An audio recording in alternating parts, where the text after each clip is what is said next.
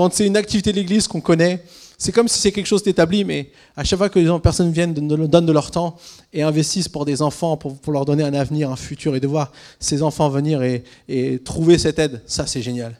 Et mon cœur se réjouissait aussi pour cela. Et je crois que le cœur de Dieu surtout se réjouit pour cela. Et c'est ce que nous voulons faire. Nous voulons continuer à être ce que nous appelait à être dans ce monde. Et nous croyons que nous avons la puissance qui vit en nous pour transformer ce monde. Est-ce que tu crois ça ce matin? Est-ce que tu crois que Dieu habite en toi et que sa force, Saint-Esprit qui est en toi, peut transformer le monde? Quand bien même on voit toutes les choses négatives. Chaque jour on allume BFM TV, on entend toutes les choses négatives. Mais je vous dis, il y a en vous quelque chose qui est plus fort et qui est plus grand. Et c'est à nous de, reconnaître et de saisir ça tous les jours de notre vie pour pouvoir avancer dans ce que Dieu veut. Amen. Alléluia. Vous savez, dans la, dans la Bible, il y a, il y a un, verset dans Galates 5, versets 25 à 26, qui nous dit, Si nous vivons par l'Esprit, laissons-nous aussi conduire par l'Esprit. Ne soyons pas vaniteux en nous provoquant les uns les autres, en nous portant envie les uns aux autres. Ce matin, j'aimerais aborder un thème un peu particulier. C'est un peu euh, une prédication, euh, on va dire, sans forcément dans une série de messages, mais qui vient et qui va nous interpeller sur le fait que nous, pouvons être libérés d'un esprit de rivalité. L'envie est un esprit de rivalité. Alors, pensez à la personne qui, à votre travail, est détestée par tout le monde. Il semble que tout va toujours bien pour lui, euh, ou pour cette personne, pour elle. Elle obtient des promotions, elle a le plus gros salaire, la plus grande voiture, la plus grande maison, l'épouse la plus jolie, les enfants réussissent toujours très bien à l'école. Il y, avait un, il y avait un humoriste qui a fait un sketch là-dessus. bon, je ne dirais pas euh, quelle catégorie de personnes il mettait dedans, il appelait ça les blonds, mais bien sûr, on sait que s'il y a des blonds dans la salle, ne vous sentez pas du tout visé, ce pas l'objectif. Mais en fait, voilà, on a l'impression que tout va toujours bien. Euh, il fait des croisières, euh, voilà, il revient, il est en plein mois de décembre, il est bronzé, c'est merveilleux pour lui. Tout. La vie a l'air d'être magnifique pour lui. Et un jour, on passe en voiture comme ça, et vous voyez la police qui a arrêté quelqu'un. Et là, vous reconnaissez son visage.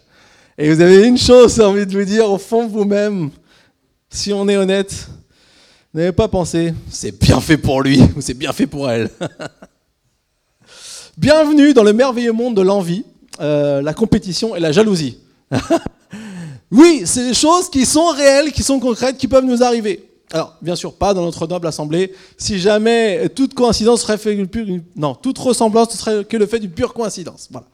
Mais la réalité, c'est que on fait face à ces choses-là en nous-mêmes. On est tous enclins à nous porter les envies les uns aux autres. Et on peut être en fait parfois facilement jaloux ou envieux. Ne pas apprécier la bonté de Dieu, si vous avez notre petite feuille, vous pouvez écrire ça. Ne pas apprécier la bonté de Dieu dans la vie des autres. Ne pas apprécier la bonté de Dieu dans la vie des autres et ignorer celle que Dieu nous offre dans notre propre vie nous conduit à l'envie.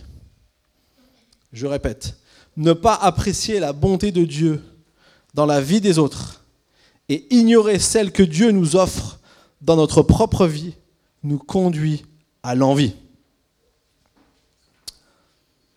En fait, dans la société d'aujourd'hui, la comparaison, la jalousie et la compétition, c'est quelque chose qui est très encouragé.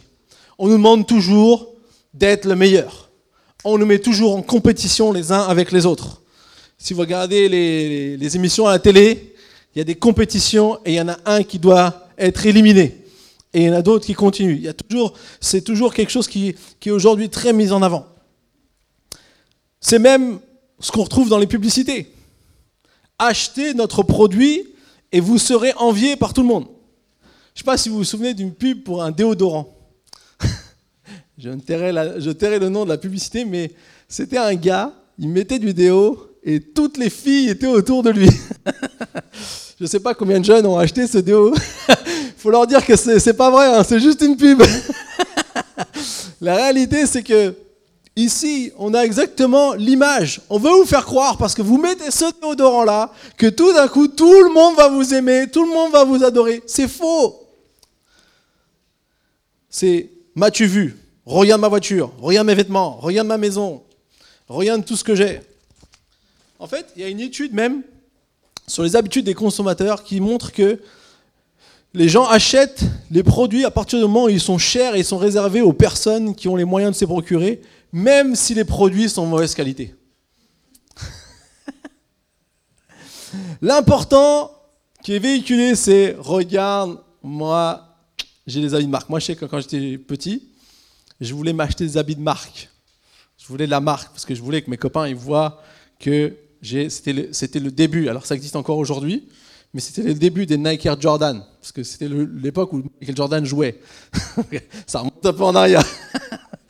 Il y en a, ils mettent des Jordan, mais ils savent pas que Michael Jordan était un grand basketteur. Enfin, oui, peut-être ils savent, mais ils n'ont pas connu les, moments où c'était, il était en pleine ascension. Et donc, on voulait acheter des, chaussures chères. Et un jour, quand j'ai grandi, je suis devenu adolescent. Alors mon père, une ou deux fois, ont succombé à mes lourdes maintes tentatives d'avoir des, des baskets chères.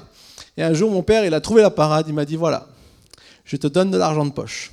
À l'époque, c'était pas mal parce que quand je suis arrivé au lycée, c'était 300 francs, on va dire 50 euros.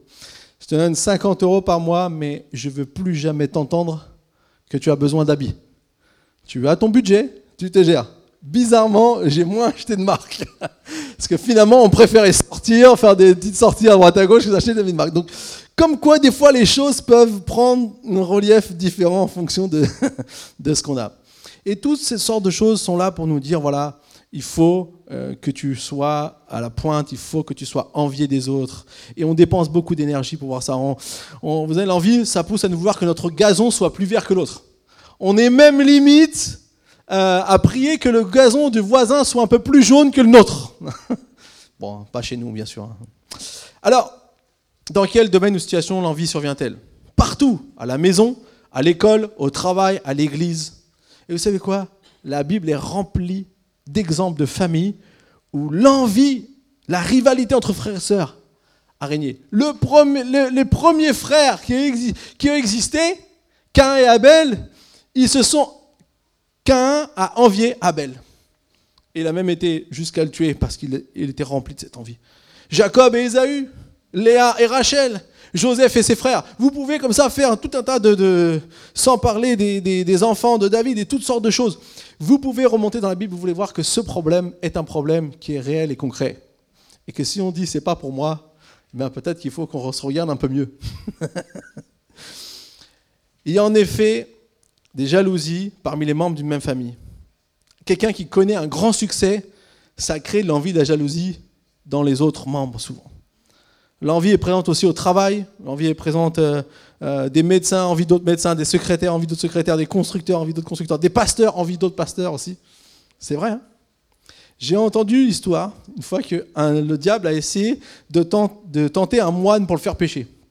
Alors, il a tout essayé, la convoitise, la colère, euh, euh, la cupidité, rien n'a fonctionné. Puis un jour, il lui a dit, il y a un démon qui a dit, j'ai une idée. Et démon, le démon a dit, on va lui dire que son frère a obtenu le titre d'évêque. Et là, pim, il est tombé dans la tentation.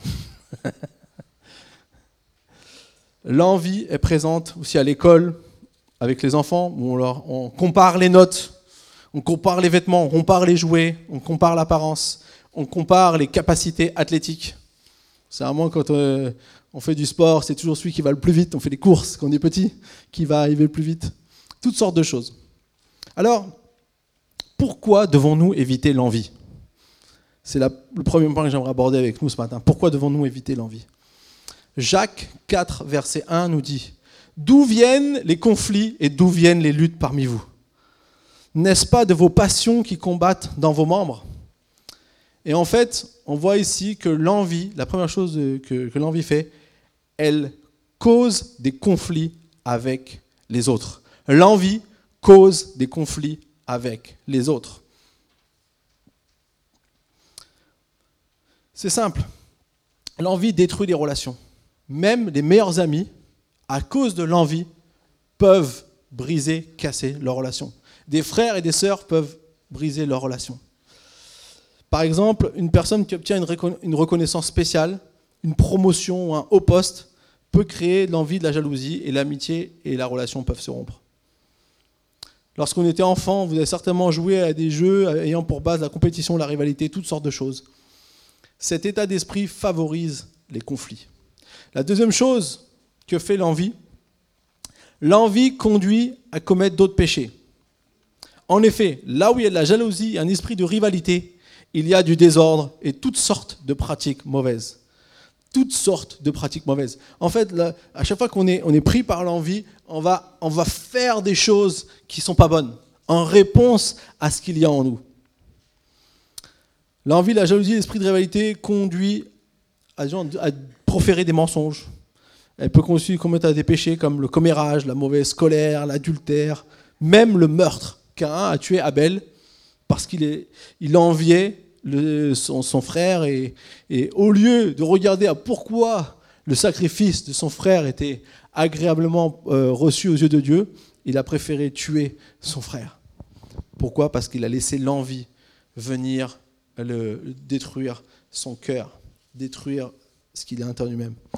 Il y a même une fois aux États-Unis un article qui a révélé qu'il y avait une jeune fille qui n'avait pas été élue comme représentante au syndicat des lycéens et en réponse à sa grande frustration, elle a tué le concurrent.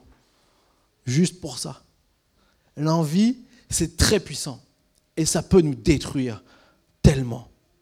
Ça peut nous amener à faire des choses qui sont bien au-delà de ce que nous aurait fait. Et peut-être des, choses qui, nous prennent un, cercle vicieux qui nous emmène à faire toutes choses de négatives. Et la troisième chose que fait l'envie, je ne vais pas trop m'attarder là-dessus, je vais juste dire l'envie nous rend malheureux. L'envie détruit le bonheur. Un cœur paisible est la vie du corps, tandis que l'envie est la carie des os. L'envie est la carie des os. C'est le proverbe 14-30 qui nous dit ça. L'envie vous mange de l'intérieur. C'est comme un cancer. Il vous prend et vous détruit petit à petit. Lorsqu'on est envieux, eh bien, euh, on ne fait que se détruire. L'envie, c'est quelque chose d'autodestructeur. Et vous savez, la bonté de Dieu, si on voit la bonté de Dieu dans la vie de quelqu'un, d'autres et qu'on ignore celle que Dieu nous donne, on ne fait que nuire à nous-mêmes. parfois on dit, c'est pas juste, il réussit tout. Comment se fait-il que lui, il obtienne toujours ça et moi rien? Toutes des phrases comme ça sont des choses qui nous emmènent. Et vous savez, l'envie peut même nous rendre dépressifs. Parce qu'on croit qu'on a tellement moins, qu'on est tellement moins bien, qu'on se rabaisse et qu'on se limite. On arrive à un point où on va être déprimé sur des choses qui sont fausses. Je ne sais pas si vous avez vu le film Amadeus, il nous parle de, Mozart. Et dans ce film, enfin un peu de la vie de Mozart, et il y a un personnage qui devient fou à cause de sa jalousie, de sa rivalité avec Mozart. Il devient obsédé au point de gâcher sa vie. Alors, c'est important qu'on traite ça maintenant. On a vu des conséquences négatives, mais j'aimerais qu'on puisse voir aussi comment Dieu peut nous aider à contrecarrer l'envie. On veut contrecarrer l'envie. S'opposer directement à. C'est ce que ça veut dire contrecarrer. S'opposer directement à. Que l'envie ne soit pas quelque chose qui, soit, euh, qui nous empêche de vivre en paix et que nous puissions découvrir les bonnes choses que Dieu a pour nous. Alors on va voir ça de, de cinq manières. Et j'aimerais qu'on puisse voir ça maintenant. Et pour ça, on va lire un passage qui se trouve dans l'évangile de Marc. L'évangile de Marc au chapitre 9. Et on va lire deux versets. Et ensuite, on va lire euh, du verset chapitre 10. Donc Marc 9, versets 33 à 35. Et ensuite, on lira Marc chapitre 10. Marc 9, versets 33 à 35. C'est nos chers disciples. Ils arrivèrent à Capernaum lorsqu'il fut dans la maison. Jésus leur demanda, De quoi discutiez-vous en chemin? Mais ils gardèrent le silence, car en chemin, ils avaient discuté entre eux pour savoir qui était le plus grand. Jésus pose des bonnes questions. Hein des fois, Jésus vient et pose toujours les bonnes questions. Alors il s'assit, appela les douze et leur dit, Si quelqu'un veut être le premier, il sera le dernier de tous et le serviteur de tous. Et ensuite, on va aller au chapitre 10 et au verset 35. Chapitre 10, verset 35. Jacques et Jean, les fils de Zébédée, s'approchèrent de Jésus et lui dirent Maître, Nous voudrions que tu fasses pour nous ce que nous te demanderons. Nous te demanderons. Il leur dit, Que voulez-vous que je fasse pour vous? Accorde-nous, lui dirent-ils, d'être assis l'un à ta droite et l'autre à ta gauche, quand tu seras dans ta gloire. Jésus leur répondit, Vous ne savez pas ce que vous demandez? Pouvez-vous boire la coupe que je vais boire ou être baptisé du baptême dont je vais être baptisé? Nous le pouvons, dirent-ils. Jésus leur répondit, Vous boirez en effet la coupe que je vais boire, et vous serez baptisé du baptême dont je vais être baptisé. Mais quand tu es assis à ma droite ou à ma gauche, cela ne dépend pas de moi, et ne sera donné qu'à ceux pour qui cela est préparé. Après avoir entendu cela, les dix autres commencèrent à s'indigner contre Jacques et Jean. Jésus les appela et leur dit, Vous savez que ceux que l'on considère comme les chefs des nations dominent sur elles, et que leurs grands les tiennent sous leur pouvoir. Ce n'est pas le cas au milieu de vous, mais si quelqu'un veut être grand parmi vous, il sera votre serviteur. Et si quelqu'un veut être le premier parmi vous, qu'il soit l'esclave de tous. En effet, le Fils de l'homme est venu non pour être servi, mais pour servir et donner sa vie en rançon pour beaucoup. Amen.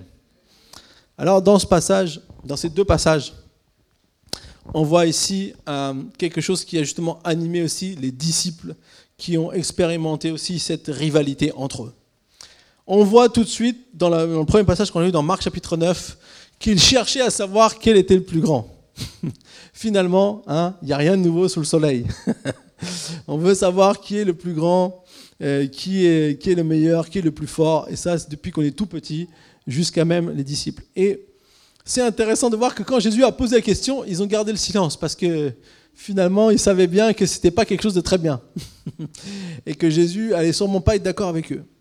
Et donc ici, ce qu'on voit, c'est la première chose que j'aimerais qu'on puisse euh, retenir, c'est que pour contrecarrer l'envie, je dois refuser de me comparer avec les autres. Je dois refuser de me comparer avec les autres.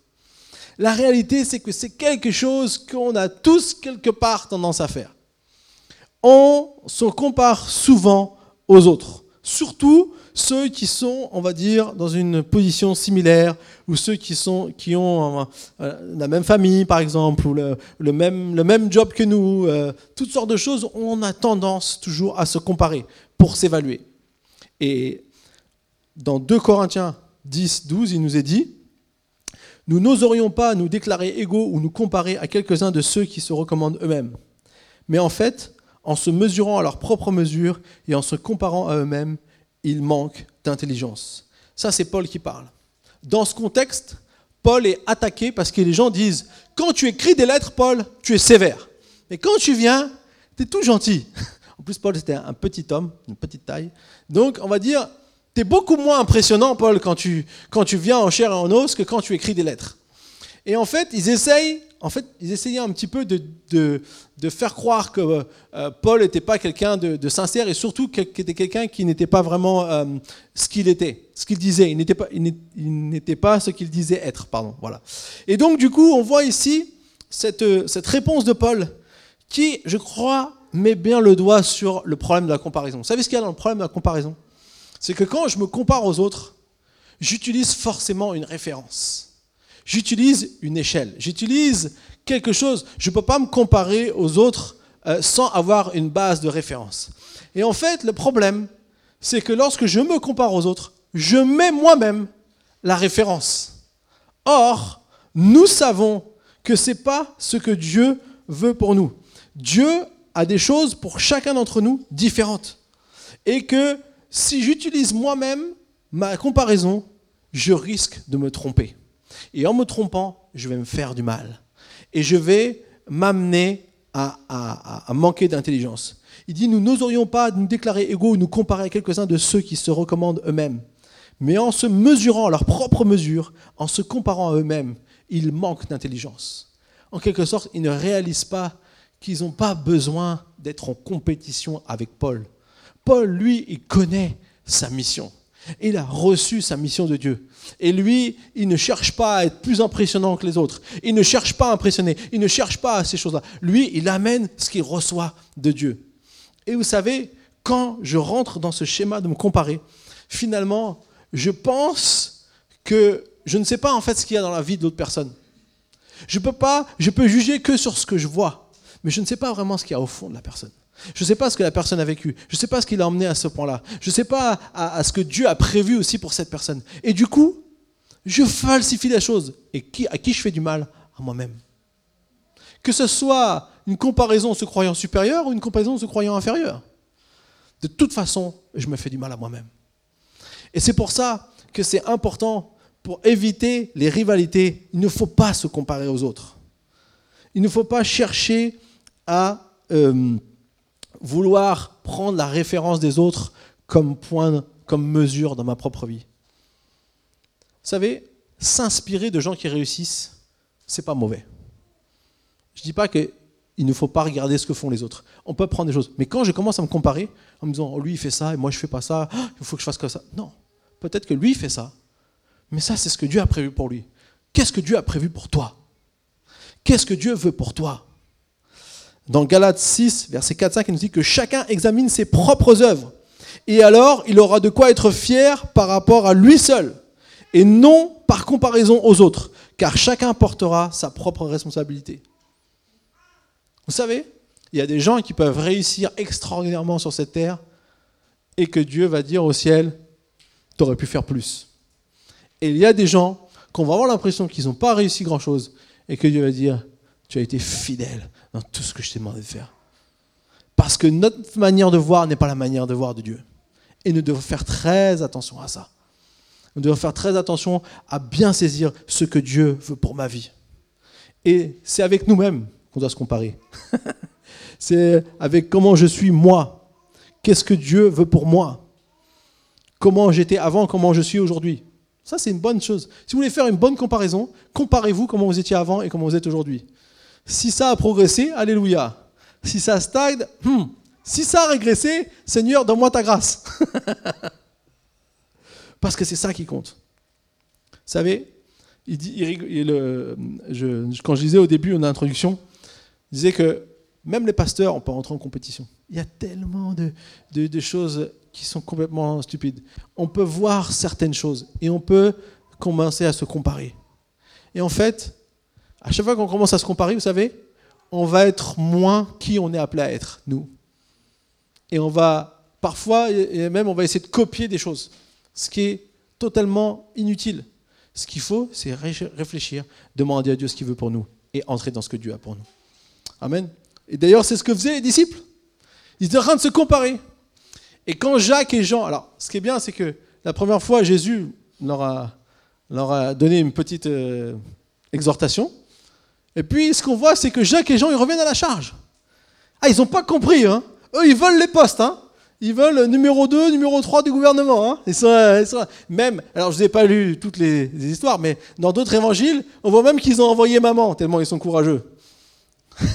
ils ont envoyé maman parler à Jésus la mère de Jacques et de Jean est venue. Est-ce que mon fils pourrait être à droite, à gauche, le meilleur, le plus fort, le plus grand? Et en fait, ce que Jésus répond, déjà il va demander est-ce que vous pouvez boire la coupe que je bois Et eux ils disent royalement oui. Ils n'ont pas encore tout compris. Alors Jésus, il sait que finalement ils vont y arriver. Alors il acquiesce ce oui, mais il va dire à droite ou à ma gauche, ça sera que pour ceux pour qui Dieu l'a préparé. Parce que Dieu prépare une place pour chacun. Et moi, ce que j'aime ici, c'est que c'est pas l'important d'être à droite ou à gauche, en fait, Jésus dit. Jésus, il dit ici, ce qui est important, c'est d'être là où Dieu t'a préparé une place. Dieu t'a préparé une place quelque part. T'es pas venu pour juste être, vous savez, euh, comme dans les films, les figurants. Tu fais partie de l'action de ce que Dieu veut faire. Dieu est en train de faire une œuvre sur la terre et il a besoin de toi à ta place. Et donc, ce qui est important pour nous, et c'est la deuxième chose que j'aimerais voir aujourd'hui, c'est reconnaître que je suis unique et que j'ai de la valeur. Parce que si Dieu a préparé une place pour moi, s'il ne l'a pas préparée pour quelqu'un d'autre, cette place, elle est pour moi, pas pour quelqu'un d'autre. Dieu a préparé une place pour Jonathan. Et il n'y a que Jonathan, Candal, je précise, qui peut occuper cette place il y a des personnes qui pourront faire peut-être des choses similaires, mais il y a quelque chose de particulier de sa vie que Dieu a mis en lui qui veut, qui, reflète les personnes qu'il va rencontrer dans sa vie, les, études qu'il va faire, les choses euh, là où il va être dans le monde professionnel. Il y aura une place pour lui, spécialement pour lui, que Dieu a prévu. Et Dieu veut utiliser chacun d'entre nous. En fait, son rêve à Dieu, c'est que nous tous, tous les êtres humains de la terre, puissent manifester qui il est à la place qu'il a prévue. La seule chose que nous on fait souvent, c'est que on se détourne de ce que Dieu vraiment a pour nous. Et parfois, peut-être, on peut perdre des années dans notre vie, on peut, on peut s'éloigner de Dieu, mais la grâce de Dieu nous ramène toujours à lui. Elle est toujours là pour nous ramener à lui. Alors, c'est ce qu'on voit dans le psaume 139 où David va avoir cette révélation dans ce psaume. J'aime beaucoup ce psaume, c'est sûrement un de mes psaumes préférés. Il dit, c'est toi qui as formé mes reins, qui m'as tissé dans le ventre de ma mère. C'est Dieu qui a façonné. Je te loue de ce que je suis une créature si merveilleuse. Tes œuvres sont admirables et je le reconnais bien. Et oui, il y a trois choses ici qui sont intéressantes, surtout dans le verset 14. Le verset qu'on aime bien citer. Je suis une créature merveilleuse. Ou peut-être parfois on n'aime pas citer parce qu'on ne le croit pas. En fait, ici, ce que j'ai remarqué, c'est que quand David déclare, il dit, je suis une créature si merveilleuse, pourquoi il dit ça? En fait, ça, coïncide tout de suite avec l'autre partie de la phrase. Il dit, tes œuvres sont admirables. Vous savez pourquoi il peut dire, je suis une créature merveilleuse? Parce qu'il reconnaît, il sait, enfin, parce que ce que Dieu fait, c'est admirable. Et que c'est lui qui l'a fait.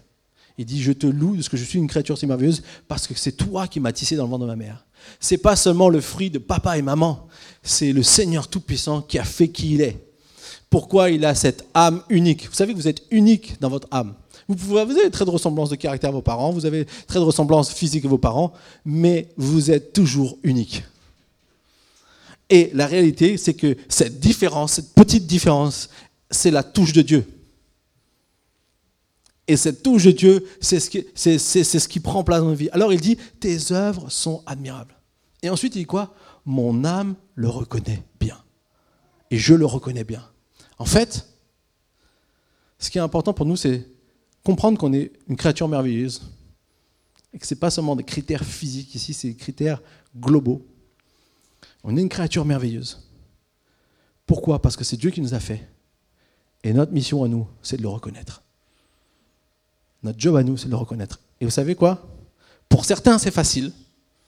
Peut-être parce qu'on les a aidés dans leur enfance. On leur a dit qu'ils étaient merveilleux.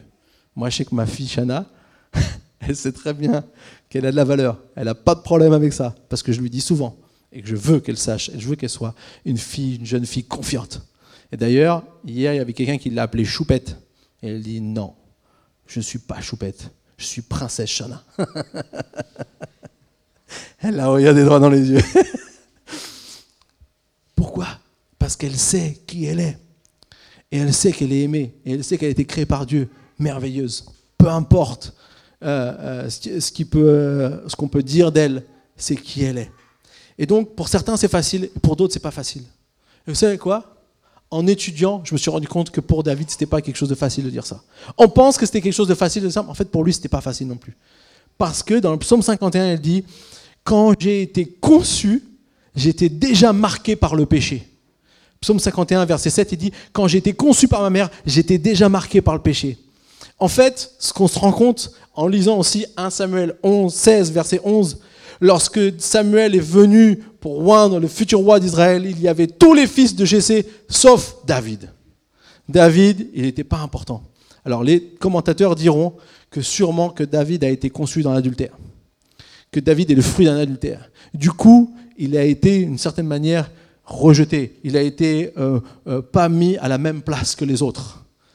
Sauf que quand Dieu est venu chercher un roi, il y avait tous ceux qui, tous, les grands étaient là, les forts, les beaux, les grands. Mais celui qu'on est venu choisir, c'est David, parce qu'il avait son cœur. Et vous savez, je crois que dans le psaume 139, David, il a franchi toute une expérience qui lui permet de dire, je suis une créature si merveilleuse. Tes œuvres sont admirables. Tout ce que tu fais, Dieu, est très bon. Lorsqu'il a créé l'homme, il a dit, c'était très bon. Et il dit, je reconnais, je suis une créature merveilleuse. Aujourd'hui, j'aimerais te dire, tu as de la valeur. Peu importe ce qui s'est passé dans ta vie, peu importe ce qu'on a dit sur toi, peu importe euh, euh, si tu te crois juste un parmi d'autres, tu as de la valeur, tu es unique et tu as de la valeur. Tu représentes quelque chose aux yeux de Dieu et ça, c'est le plus important. Vous savez, Dieu, il n'a pas de série de fabrication, il n'a que des prototypes. On est tous quelqu'un spécial que Dieu a créé de manière spéciale. Éphésiens 2.10 nous dit, Car nous sommes son ouvrage, ayant été créés en Jésus-Christ pour de bonnes œuvres que Dieu a préparées d'avance afin que nous les pratiquions. J'aimerais transformer le mot ouvrage. En tout cas, lui donner un sens supplémentaire. Il, utilise dans la Bible en anglais, je ne sais pas pourquoi il l'utilise pas en français. En fait, en anglais, ils disent Nous sommes le chef-d'œuvre de Dieu.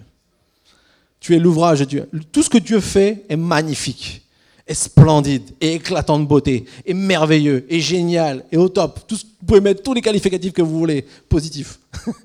et nous sommes tous des chefs-d'œuvre. Dis à ton voisin, tu es un chef-d'œuvre. et vous savez où est-ce qu'on met les chefs-d'œuvre? On les met dans les, beaux musées, les, les endroits rayonnants, pour surtout qu'on puisse, tout le monde puisse venir les admirer. Alors tu peux admirer ton voisin et tu peux lui dire, tu es un chef-d'œuvre de Dieu. et plus que ça, Dieu nous a créés, nous sommes l'ouvrage de Dieu, mais en plus de ça, il nous a donné aussi un but. Il nous a, donné, il a préparé de bonnes œuvres pour que nous puissions les pratiquer, pour que nous puissions entrer dans les bonnes choses que Dieu a pour notre vie. Alors, si je retourne à l'histoire de, nos chers disciples, on voit que lorsque Jacques et Jean sont venus voir Jésus pour lui demander euh, d'être à sa droite et à sa gauche, on peut se dire, mais pourquoi ils ont besoin de ça? Vous êtes d'accord? Moi, je crois que déjà, si Jésus m'avait choisi de faire partie de son équipe, j'aurais été très content. Ils étaient déjà sur le devant de la scène, Jacques et Jean. Quand Jésus accomplissait des miracles, quand Jésus amenait une foule, il y avait 12 personnes qui étaient en permanence avec lui. Enfin, quand, il a donné à manger à, à, 5000 hommes, c'est-à-dire 20 000 personnes, il y avait 12 personnes qui étaient à côté de Jésus. Jacques et Jean étaient déjà des gens reconnus, étaient déjà des, des personnes, on pourrait dire, qui étaient des petits gars, des petits pêcheurs au départ, c'est vrai, mais que depuis qu'ils avaient commencé à vivre avec Jésus, waouh, leur vie avait changé. Des choses s'étaient passées. Il y avait des, ils ont été ceux qui ont accompagné Jésus, ils ont vu les miracles se faire sous leurs propres yeux. Il y avait une dimension. Pourquoi ils ont encore besoin de vouloir être à droite et à gauche? Simplement parce que c'est des humains normaux. et qu'on veut toujours plus. Et qu'on veut toujours plus. Alors la troisième chose que j'aimerais vous dire, être heureux avec ce que j'ai. Être heureux avec ce que j'ai. Les disciples Simplement, ils étaient pris dans cette même tendance qu'on a tous. On veut toujours encore plus. On veut toujours le truc encore un peu meilleur. C'est normal, c'est humain. Ça fait, partie de notre, vie. Mais le problème, c'est que si on ne réalise pas ça, si on vit comme ça, si on cherche toujours à vouloir plus, plus, plus, plus, si des fois on ne se met pas des stops on va jamais être heureux. Vous ne serez jamais heureux. Si vous désirez toujours plus et que vous, vous voulez toujours le plus, vous ne serez jamais heureux. Et je peux vous dire, si vous ne croyez pas, allez voir les personnes très riches. On pense que si on est riche, on va être heureux. Là, c'est une pensée commune en société. Moi, je sais que mes, collègues, ils jouaient toujours au loto. Et en a, me disaient, si tu ne me vois pas lundi, c'est que j'ai gagné. Je fais, t'inquiète pas, tu seras là lundi. Je n'ai jamais un qui été là. Il est là parce qu'il pense que s'il gagne le loto, ça va être génial, il va avoir plein d'argent. En fait, c'est ça l'idée derrière. Ils vont plus avoir besoin de travailler. Comme s'ils ne plus travailler, ça allait nous rendre. La réalité, c'est qu'ici, il y a cette notion-là. Et ce qui se passe, c'est que quand ils ont commencé à être comme ça, qu'est-ce qui s'est passé verset 41 Il nous a dit que les autres ont commencé à s'indigner contre eux. Vous savez ce que le diable est en train de faire là? Il est en train d'essayer de diviser les disciples en, faisant sortir cette envie, il est en train d'essayer de diviser ceux qui sont avec Jésus, qui vivent les miracles, qui vivent les, choses extraordinaires. Il est en train d'essayer de les diviser. Et Ecclésiaste 6, 9 nous le dit. Si vous avez un verset à retenir, retenez celui-là. Il vaut mieux se contenter de ce qu'on a que de se laisser entraîner par ses désirs. Cela non plus ne mène à rien. Autant courir après le vent. Qui a déjà couru pour attraper le vent? ah, il y en a qui sourient, peut-être que c'était des, choses qu'on a tous essayé de faire quand on était enfant. Papa, j'ai attrapé Bon, nous, vous êtes d'autres choses un peu plus bizarres, mais je, je, tairai ces choses-là. Mais enfin bon, la réalité, c'est que euh, courir après le vent, c'est quelque chose qui, qui ne se passera jamais. comme le fait de vivre en voulant toujours plus. Vous savez ce qu'il y a lorsqu'on est heureux avec ce qu'on a? C'est qu'on peut être heureux. J'ai envie de dire. Et vous savez, ça n'a rien à voir avec le niveau d'argent qu'on a. Parce que c'est vrai que parfois on peut se dire, mais moi, pasteur, tu ne connais pas ma situation, tu sais pas que j'ai vraiment très très très très peu pour vivre et que forcément si j'avais un peu plus. Avoir plus n'est pas négatif en soi. Comprenez-moi bien. Mais le problème, c'est de vivre en aspirant toujours à plus. Parce que ça nous détruit. Lorsque je suis heureux avec ce que j'ai, quand tu auras plus, tu seras encore heureux. Pourquoi? Parce que tu ne seras pas en train de chercher plus, parce que tu seras heureux avec le plus que tu as. Et puis, comme ça, tu peux aller de croissance en croissance en étant heureux. Le problème, c'est que quand tu n'as pas beaucoup et que tu te dis quand j'aurai plus, je serai heureux, quand tu auras plus, tu te diras, hmm, j'ai plus. Mais si j'avais encore un peu plus, je serais encore plus heureux. Et là, tu rentres dans le cycle négatif. Et je peux vous garantir, et loin de moi de mépriser qui que ce soit qui vive avec de faibles moyens, retrouvez les sujets de joie que vous avez aujourd'hui. Dieu sait ce que vous avez besoin. Il a dit qu'il pourvoit. Il a dit qu'il est celui qui nous fait avancer. Je ne dis pas qu'on va tous finir millionnaires. Ça, c'est des, gens, euh, des gens qui n'ont pas compris l'évangile qui racontent ces choses-là. Mais la réalité, c'est que justement, le fait d'être heureux avec ce qu'on a, on n'a pas besoin forcément d'avoir énormément plus. Ce qui est impressionnant, est-ce que, vous regardez euh, des fois les émissions Moi, je regarde en ce moment, un peu Colanta, c'est une émission. Alors, c'est là pour la rivalité, alors là, vous l'avez en plein, vous avez exactement euh, tout ce qu'il ne faut pas faire. Mais ce, qui est intéressant, c'est quand ils vont dans les peuples qu'ils habitent aux alentours, des fois ils gagnent des, des, des, des petites, euh, petites, voilà, des petites récompenses avec des jeux, et ils peuvent aller dans les villages.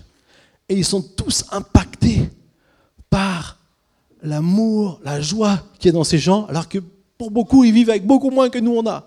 C'est des petits peuples retirés, ils vivent avec beaucoup moins, mais c'est des gens qui sont heureux. C'est des gens qui sourient, qui chantent, qui dansent, qui sont. Il y a quelque chose qui se passe en eux, et eux, ils sont dans leur jeu de rivalité. il y en a qui n'arrivent même pas à s'amuser. Vendredi soir, il y en a qui n'arrivent même pas à s'amuser tellement, tellement, tellement ils pensaient euh, je vais faire éliminer, il faut que je gagne, il faut que je. Même pas à prendre euh, un petit bol d'air. On lui propose un bol d'air de sortir de ce jeu, et lui, il est encore en train de penser à tout ça. Et, et ce qu'il y a ici, c'est que on a à apprendre. On a à apprendre parfois à être heureux. C'est ce qui change notre vie. Commence à trouver, à découvrir toutes les bonnes choses. Moi, par exemple, j'ai acheté, on a un petit appartement à 32 mètres carrés. Et c'est vrai que 32 mètres carrés, quand je suis célibataire, c'était chouette, on s'est marié, c'est chouette. Et quand on a commencé à avoir Shana, ça commence à être un petit peu plus euh, compliqué. et puis, à un moment donné, je commençais à me dire, oui, mais si j'avais un plus grand appart, je pourrais inviter des gens, pas faire ceci. Et puis, plein de choses. Et à un moment donné, j'ai dit, stop. Mon petit appart, il est génial. il, J'aime beaucoup. Euh, c'est vraiment là où c'est une bénédiction de Dieu. Arrête de regarder ces bénédictions ah, comme, si tu pourrais avoir plus. Bien sûr que ça serait mieux plus, mais regarde déjà ces bénédictions. Et j'ai commencé à me dire, tant pis, même si c'est petit, j'ai invité des gens chez moi, on était parfois un peu serrés. C'était un peu... Pour les toilettes, c'était une mission. Enfin bon, la réalité, c'est qu'on on a vécu des bons moments. Et avec Lida aussi, on se, on se rappelle ces bons moments. Puis aujourd'hui, Dieu nous a donné plus grand. Alléluia, on est heureux, alors on peut faire plus de choses, c'est vrai. On peut inviter des gens à venir euh, à dormir à la maison plus facilement et toutes ces choses-là. Mais vous savez ce qui se passe? C'est que si je me laisse aller, une fois, il y a quelques temps, j'ai été manger, faire un barbecue chez gens qui avait une belle maison. Et je me dis, waouh, une belle maison, un beau jardin, ça le ferait quand même. Et vous savez tout de suite comment le diable essaie de nous de faire transitionner? Bien, je suis tellement heureux avec mon appartement. D'ailleurs, je remercie Dieu tous les jours. Quand je suis dans mon appartement, je dis merci vraiment, c'est une grâce de ta part avec ma femme, on se dit souvent. Mais vous savez, il suffit de pas grand-chose pour que l'ennemi me clique et me commence à me faire croire autre chose. Peut-être qu'un jour j'aurai une maison, peut-être pas, c'est pas grave. Moi, je suis heureux avec ce que j'ai. Et je veux rien laisser venir même se mettre en travers de ce que Dieu a pour moi. Philippiens 4, 11 nous dit, c'est Paul qui parle, ce n'est pas le besoin qui me fait parler ainsi, car j'ai appris à être content avec ce que j'ai. En fait, euh, Paul avait reçu des, d'église de Philippe des biens avec Épaphrodite et ils lui ont, lui apporté tout un tas de, choses et il a dit euh, J'ai appris à me contenter de ce que j'ai.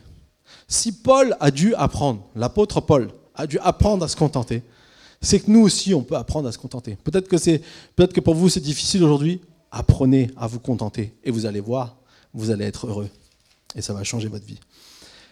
Ensuite, Jésus va, quand je reviens à l'histoire de nos disciples, une fois que les disciples avaient voulu avoir plus, Jésus va comprendre qu'il y a un danger ici, à nouveau. Et il va leur réexpliquer ce qu'il avait expliqué brièvement la première fois il va, leur, il va réexpliquer en fait la dimension que lui voit, euh, ce, que lui, ce que les disciples n'avaient pas compris, parce qu'ils voient que leur relation peut se dégrader, puisqu'ils commençaient à s'indigner les uns envers les autres. Et donc, Jésus va, va, va leur dire au verset 41 43, il va leur expliquer, vous savez, si quelqu'un veut être grand, qu'il soit le serviteur de tous. Parce que ceux qui viennent, les grands là, dans le monde, ils dominent par leur force. Ils essayent d'asservir les gens, de euh, euh, de se mettre supérieurs à eux-mêmes pour pouvoir dominer et pour pouvoir avoir l'avantage sur eux. Mais Jésus est en train de leur expliquer aux disciples, c'est pas comme ça que ça marche dans mon royaume. Il a un autre concept.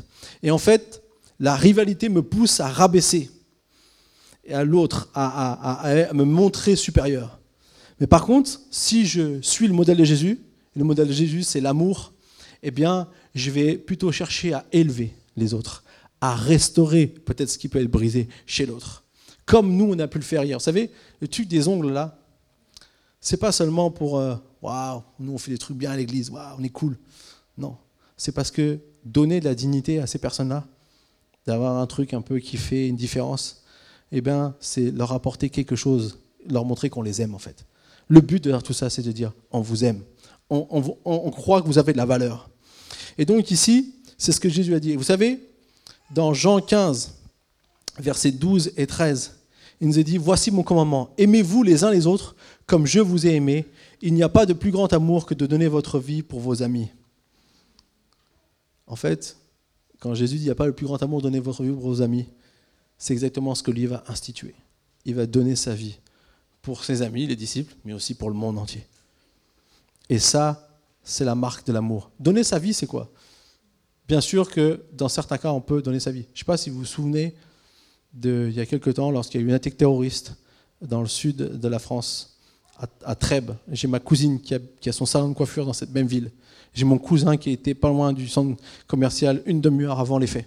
Donc, euh, je les ai appelés, quand j'ai su que c'était là-bas, je les ai appelés tout de suite et tout. Ils habitent un petit village à 5 minutes. Il m'a dit, en partant, j'ai vu les, gendarmes à fond, je sais pas ce qui se passait, en fait, il y a eu un truc. Et donc, cet homme euh, s'appelait Beltram, Arnaud Beltram. Il avait une femme qui était avec le terroriste. Il a dit non, ne prenez pas elle, prenez-moi. Il a donné sa vie concrètement, en gros, pour sauver cette femme. Et on sait que c'était un chrétien, alors un catholique, mais un chrétien engagé. Il s'est fait baptiser sur le tard, à l'âge de 30 ans parce que ses parents ne l'avaient pas baptisé, mais lui a voulu suivre Jésus-Christ, suivre Jésus, et il s'est fait baptiser. Et on sait, on connaît sa vie, il avait vraiment des, convictions très fortes chrétiennes. Et donc, du coup, il a donné sa vie pour prendre la place de cette femme. Moi, sincèrement, je me suis posé la question, je ne sais pas si j'aurais fait aussi rapidement que lui, en toute honnêteté. Mais on n'est pas là pour se comparer. Hein. la réalité, ce que j'aimerais juste vous dire, c'est que donner sa vie, ça, c'est, on va dire, la forme ultime de donner sa vie mais on peut donner sa vie en donnant de son temps. À chaque fois qu'on fait quelque chose pour quelqu'un et qu'on donne de son temps, qu'on peut-être met de côté ce qu'on aurait besoin pour nous, mais qu'on décide de donner à quelqu'un d'autre, on donne sa vie.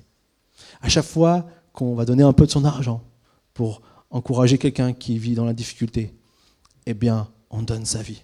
À chaque fois qu'on va donner de l'affection à quelqu'un qui a besoin d'affection, on donne sa vie aussi. Et je crois que l'important, c'est qu'on puisse manifester de l'amour auprès des autres. Et je vais terminer rapidement avec le dernier passage.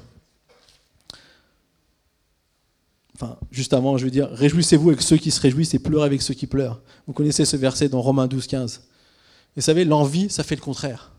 L'envie, ça nous fait réjouir quand les autres pleurent, et ça nous fait pleurer quand ils ont des, des choses bien qui se passent dans leur vie. Mais nous, on doit rester sur le modèle de Jésus. Et en fait, en fin de compte, le dernier point que j'aimerais relever, Jésus va dire, si quelqu'un veut être grand, qu'il soit le serviteur de tous. Si quelqu'un veut être le premier, le premier, qu'il soit l'esclave de tous. Vous savez, c'est incroyable ce que Jésus dit ici. Si quelqu'un veut être le premier, peut-être parfois on lit comme ça rapidement. Vous savez ce que Jésus est en train de, vraiment mettre la touche finale? Qui est le premier? Qui est le premier? C'est Jésus. Et l'esclave de tous, il a été traité comme un esclave et il est mort pour tous. Et en fait, ce qu'on doit comprendre ici, c'est qu'on a besoin de réorienter mes pensées avec la seule perspective de plaire à Dieu. Jésus est en train de dire, ce qui compte, les gars, c'est pas vous, c'est pas euh, votre ascension telle que le monde le voit. Ce qui compte, c'est d'être comme Jésus, d'essayer de plaire à Jésus, de regarder à Jésus, réorienter mes pensées avec la seule perspective de plaire à Dieu. Lorsqu'on commence à, se concentrer, à vouloir faire comme Jésus, vous allez faire des choses incroyables que humainement, on ne pourrait pas faire par nos propres forces. Pourquoi? Parce que le Saint-Esprit nous guide. Je reviens au passage initial dans Galates 5, qui nous est dit que ne pas nous porter les uns, si nous vivons par l'Esprit, on ne doit pas nous porter envie les uns aux autres. Vivre par l'Esprit, c'est avoir une force supérieure à celle qu'on a normalement. C'est laisser le Saint-Esprit nous donner une force supérieure à celle qu'on a normalement. Scotty, tu peux venir, s'il te plaît? Et pendant que on, reçoit cette force, eh bien, elle nous aide à pouvoir adopter la perspective de Dieu. Voir comme Dieu voit. Et notre objectif, c'est de penser de cette manière. Colossiens 3.2 nous dit, pensez à ce qui est en haut et non pas à ce qui est sur la terre. C'est difficile parfois, parce qu'on est humain, parce qu'on est naturel. C'est, parfois c'est compliqué, c'est difficile. Mais la réalité, c'est que si on fait ça, ça va changer les choses. Si vous commencez à voir avec la perspective de Dieu, non pas de dire il faut que je sois une serpillière où tout le monde piétine, mais de chercher à bénir, de chercher à faire du bien. L'envie ne va plus vous détruire. Que ton cœur n'envie pas les pécheurs, mais qu'il ait toujours la crainte de l'Éternel, car il y a un avenir et ton espérance ne pourra pas être brisée. Proverbe 23, 17, 18. Alors maintenant, j'aimerais faire une prière. Pendant tu peux, je suis piano, tranquillement. J'aimerais faire une prière. Cette prière, je vais la dire de manière très spéciale. Parce que je sais que ce thème, d'une certaine manière, parfois on a du mal un peu à se l'avouer, mais nous touche tous, d'une manière ou d'une autre. À l'issue de cette étude, es-tu prêt à faire cette prière? Seigneur, aide-moi à refuser de me comparer aux autres.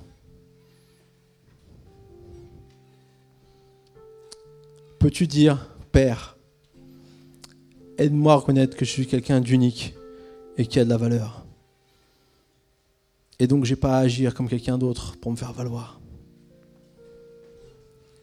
Je n'ai pas à m'habiller ou à parler ou à posséder certaines choses comme les autres pour me sentir valorisé. Aide-moi à me réjouir de ce que j'ai. Apprends-moi à être reconnaissant pour ce que j'ai et à ne pas toujours me soucier de ce que je n'ai pas. Apprends-moi à me contenter de ce que j'ai et à être satisfait en toutes circonstances. Père, aide-moi à manifester de l'amour autour de moi, à aimer mon prochain comme toi tu m'as aimé. Que ce soit les membres de ma famille ou les personnes avec qui je travaille. Apprends-moi à me réjouir avec ceux qui se réjouissent et à pleurer avec ceux qui pleurent, comme Jésus l'a dit et l'a fait. Et plus que tout, aide-moi à réorienter mes pensées sur toi, dans le seul but de te plaire, au lieu d'essayer d'impressionner les autres. Aide-moi à penser à m'attacher à ce qui est en haut et non pas à ce qui est sur la terre. Aide-moi à avoir confiance qu'un jour, tu feras justice pour tout ce qui a été commis sur la terre. Aide-moi à accepter qu'il n'est donc pas nécessaire que j'essaie moi-même d'obtenir justice ici-bas pour tout ce qui m'a blessé, puisqu'un jour tu le feras. Je te remets ainsi toutes mes blessures, je te donne tout. Je m'en libère en te les remettant et je me libère aussi de la responsabilité d'en obtenir justice et réparation. Aide-moi à me concentrer sur la personne que tu veux que je sois et sur la perspective éternelle que tu nous offres au ciel. Amen. S'il y a des gens qui ont fait cette prière ce matin, j'aimerais juste que vous puissiez lever votre main ce pendant qu'on garde les yeux fermés. Qui a fait cette prière ce matin? Qui a agréé cette prière ce matin Alléluia.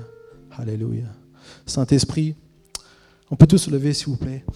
Saint-Esprit, je te prie maintenant pour cette prière puissante que je déclare sur la vie, Seigneur, de tous ceux qui ont levé la main ce matin.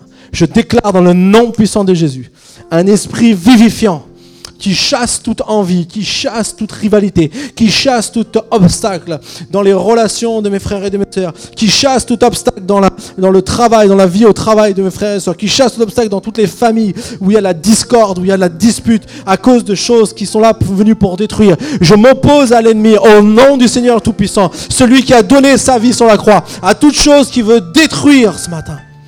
Alléluia je libère la grâce réparatrice du Dieu Tout-Puissant, Jésus-Christ qui s'est offert pour nous tous. Et Seigneur, je te demande, Seigneur, donne-nous la force de continuer à avancer dans ce que tu veux pour chacun d'entre nous. Au nom de Jésus. Amen. Que Dieu vous bénisse. Bon dimanche.